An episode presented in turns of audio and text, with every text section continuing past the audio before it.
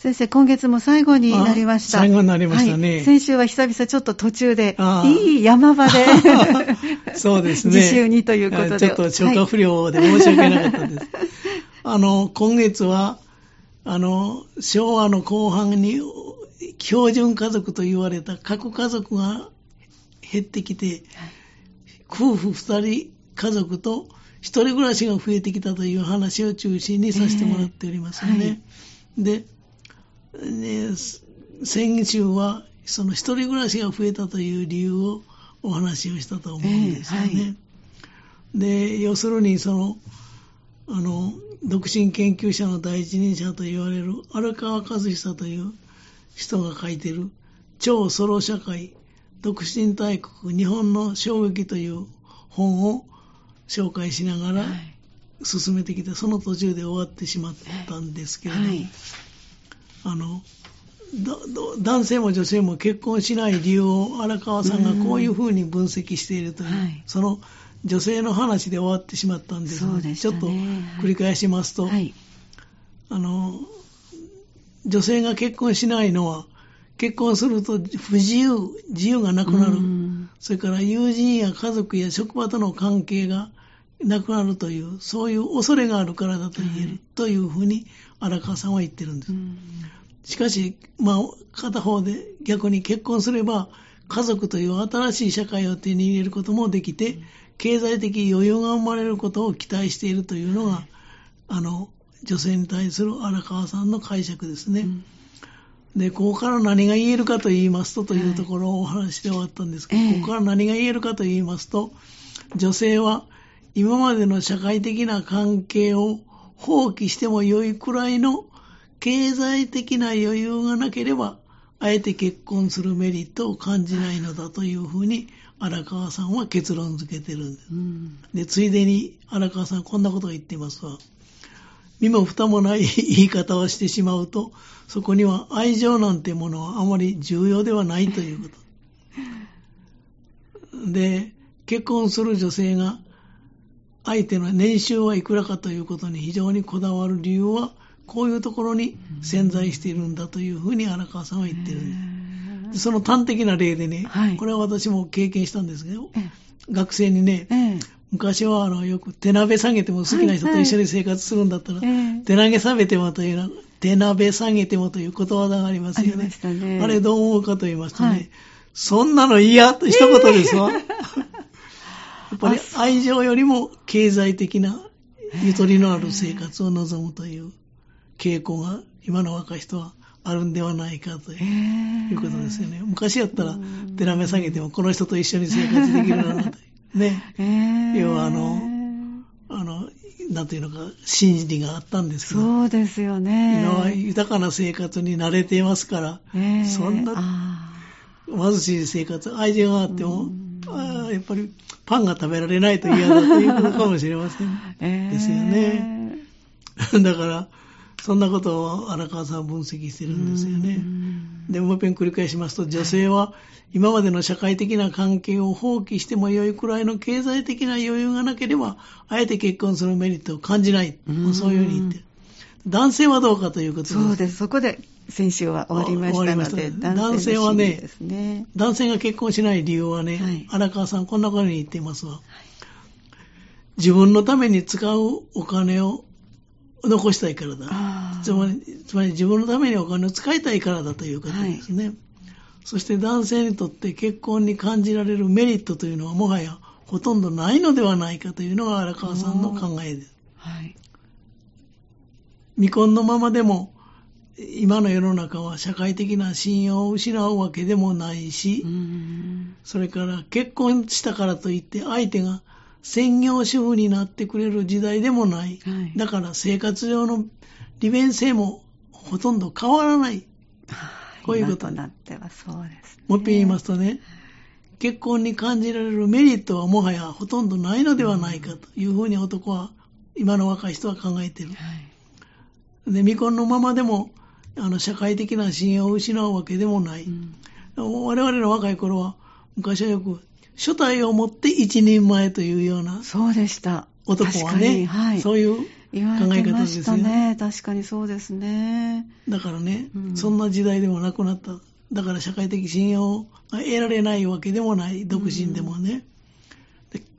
で、でもう一つは、結婚したからといって相手が専業主婦になってくれる時代でも時代でもない。だから、生活上の利便性もあまり変わらない、ということですよね。そう考えますとね、自分のためにお金を使う、使える自由を捨ててまで結婚する必要がないのだろうというのが荒川さんの考え方です。で、独身の男性というのは食事にかなりお金を使うようですね。あるいは自分の趣味のためにとかね。うんはい、だから自分のためにお金を使う自由を捨ててまで結婚する必要がない。うん、確かに今専業主婦になってくれる人も少ないし、はい、生活上の利便性というのはあんまり生まれませんし、うん、そうでなくても洗濯はあの大きな外へ何までもできますし、洗濯機も炊飯器も発達してきましたから、そうですね。その利便性ではあんまりプラスにならないということですよね。こうしたことからね、荒川さんが導き出す結論が、これまた非常に面白いんで、はい、それどんな結論かと言いますとね、えー、荒川さんのまとめをちょっと紹介してみますとね、はい、結婚に関して女性は相手の年収とか経済的安定は絶対に譲れない。女の人はそう思ってるし、はい、男もまた結婚によって自分が経済的に圧迫を受けることを極度に嫌う。はい。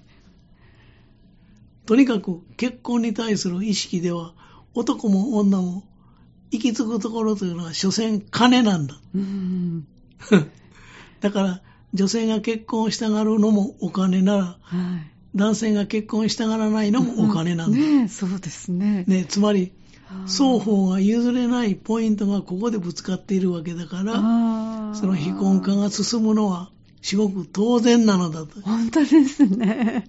という、そういう、えー、まあだから、独身者が増えてきた。これはなかなか言えて妙なりだと思うんですよね、この解釈はね。一人暮らしが増えるのは当たり前な、まあそういう時代なんだと。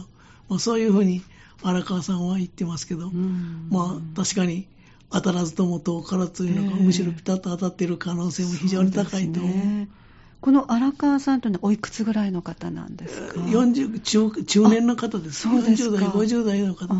いや、ふっと今ね、そのお話を聞いてて、はい、女性もお仕事をバリバリしてらしたら、はい、男性並みに稼げれば、はい、男性が逆にそのあのお金を狙われるって 狙うって変な言い方ですけども あのこう頼られる、ね、ことがない収入を取ることができれば、そういう女性は減るわけですよね。そうですよね。ということは、社会がまだそこまで成熟してなくて、やっぱり男女の賃金差が。ある。あるんですよね。非、えー、正規雇用というのも、女性の方が多いのかもしれないという。ね、逆に言いますと、女性もその、正規社員で働いてる人はそこそこの収入があるから、はい、もうその、それを犠牲にしてまでという、えええあ、そこもあるんですね。そこもありますよね。そうですね。で、男性の方はね、ええ、やっぱりその、なんか、その、男性の考え方として、ええ、女性を養うためのという記憶があるので、はい、まだそれが刷り込まれてるので。この収入ではとてもその結婚するだけの収入ではない、えー、女性を養うだけの収入ではないというところもある。はい、そういう考えもあると思うんですそうですね。だからまだ親世代をこう振り返ると、その今の若い人の親世代は平成の親御さんだし、平成の親御さんは昭和の親御さんに育てられているので、やっぱりまだ男は女性を養う。そうですね、女性は、あの、男性に頼るという、うん、そういうまだ根っこのところで残ってるんですね。そうそうですね。ちょっと意識がそこまでね、はあ、男性と女性とやや違うというかもしれませんですよね。興味深いですね。興味深いところですね。ねそうなると確かに結婚される方は減りますよね。肩や減らしたくないってこう一生懸命守ってるし、肩や、いや、その十分なそれがないと私、あなたのとこに行きません。ね。今の生活を犠牲にしてまでというところもあります。ね、そ、そこですね。ねえーうん、そうなりますと、はい、まあ、適当にあまり夫婦というと届け出をした結婚ではなしに、軽い気持ちで一緒に生活しましょうかという程度の生活だったらできるかもしれない。お互いに自立しながらというね。えー、そうですね。まあ、そんなことも言えると思うんですよね。前にもお話ししましたように、要するに一人暮らしが増えた理由はいくつかありますけれどもね、その中の一つに、まあ、戦後日本の高度経済成長時代には、終身雇用とか年功序列という制度の中では、比較的人生設計が立てやすかったんですよね。そうですね。例えば何歳になったら結婚して、うん、何歳になったら子供を産んでといったその終身雇用とか年功序列でほぼ自分の将来が見通すことができた。えー、人生プランを作りやすかったで、また同時に男は仕事、女は家庭といったその性別役割分業の意識も浸透していましたから、うん、男女ともに95%の人が結婚して家族を作ったというのも、これはまた納得のいく話ですわ。はいうん、ところが、その当時女性では、例えば、寿大社なんてね、はい、言葉がありましたね。ありました。はい。私たちの時ありましたよ。ね、えー、でね、私もふっと思い出したんですけどね、はい、女の知り合いの方でね、私結婚しないけれど、友達がみんな寿大社すると、うん、私も結婚すると言って退社しないともうその会社に居づらいという、そういう女性もいましたね。えー、そうですか。それとあのよく言われるあの、これも差別っていうのがハラスメントの一つですけど、はい、あの適齢期という。そうですね。あの、クリスマスケーキに言われましたね。ね24日が最高で。そうですよ。もう1日過ぎていくと。そうそうそう。えー、なそんな話もよく聞きましたですよね。で、寿大社なんて懐かしい言葉ですよ。今はもうないわけですね。今はない、ありませんですよね。でで、まあそんな話もありました。ところが、まあ高度経済成長が終わってバブルが弾けて、はい、個々人の経済的な安定性と継続性が見えなくなってきた今はね。先行き不透明な状態になってきた。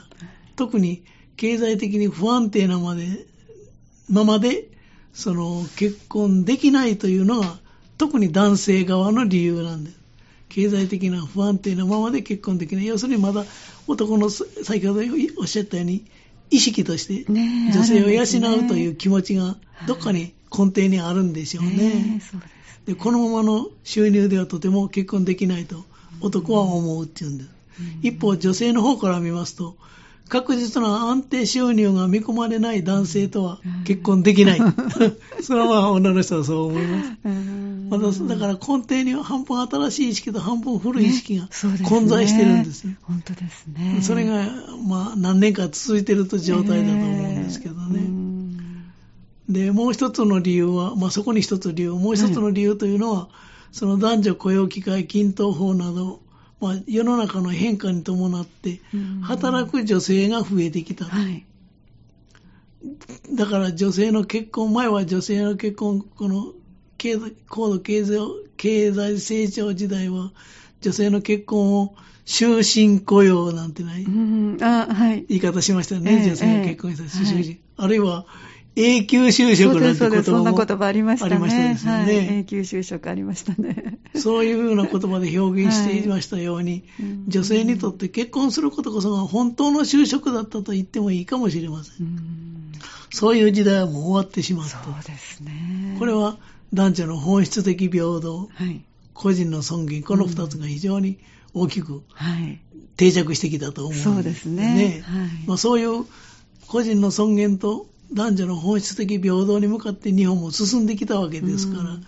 当然の結果だと思うんですけどね、はいえー、女性の就職というのは結婚までの腰掛け、そんな言い方をよくしましたですよね、はい、と言われてた時代でしたからね、えー、ところが1980年代後半から女性たちがバリバリ働くようになってある程度の収入を得るようになりますと、うん。無理をして結婚しなくても、もっと自分らしい自由な生き方ができる道もあると、あるんではないかという、はい、そういうようになってきたということが言えると思うんですね。はい、これが未婚化の要因になったことも間違いない。こういう二つの理由が挙げられると思うんですわ。そうですね。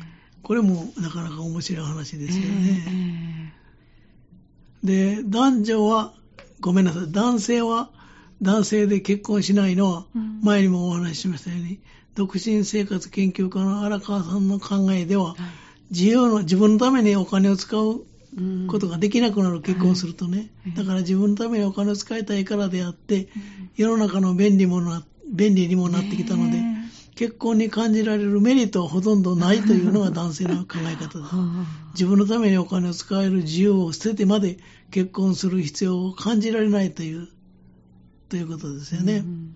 で、この、あの、理屈を進めていきますとね、家族を持て持つ人と家族を作る人が亡くなってしまうんではないかと思われますわ。はい、ところがさっきの荒川さんは、はい、そこでユニークな説を展開していくんです。はい、結婚して家族を作る人は亡くならないという考えがあるんですね。うん、そういう仮説を持ってるんです。うんで、その面白い話を紹介したいと思いますが、これは来月に、はい、そうですね、はい。はい、もうすべての人が結婚しなくなるというわけではないないとという。荒川さんの説です、はい。これもなかなか面白い説なんです。ですね。はい、参考になると思いますので、かりました納得のいく話を、えー、これは来月にしたいと思います。はい、じゃあ来月も皆さん、ぜひお聞きください。先生、どうもありがとうございました。えー、この時間、港川短期大学元学長、社会心理学ご専門の大前守先生のお話をお届けしてまいりました。来月もぜひよろしくお願いいたします。どうもありがとうございました。ありがとうございました。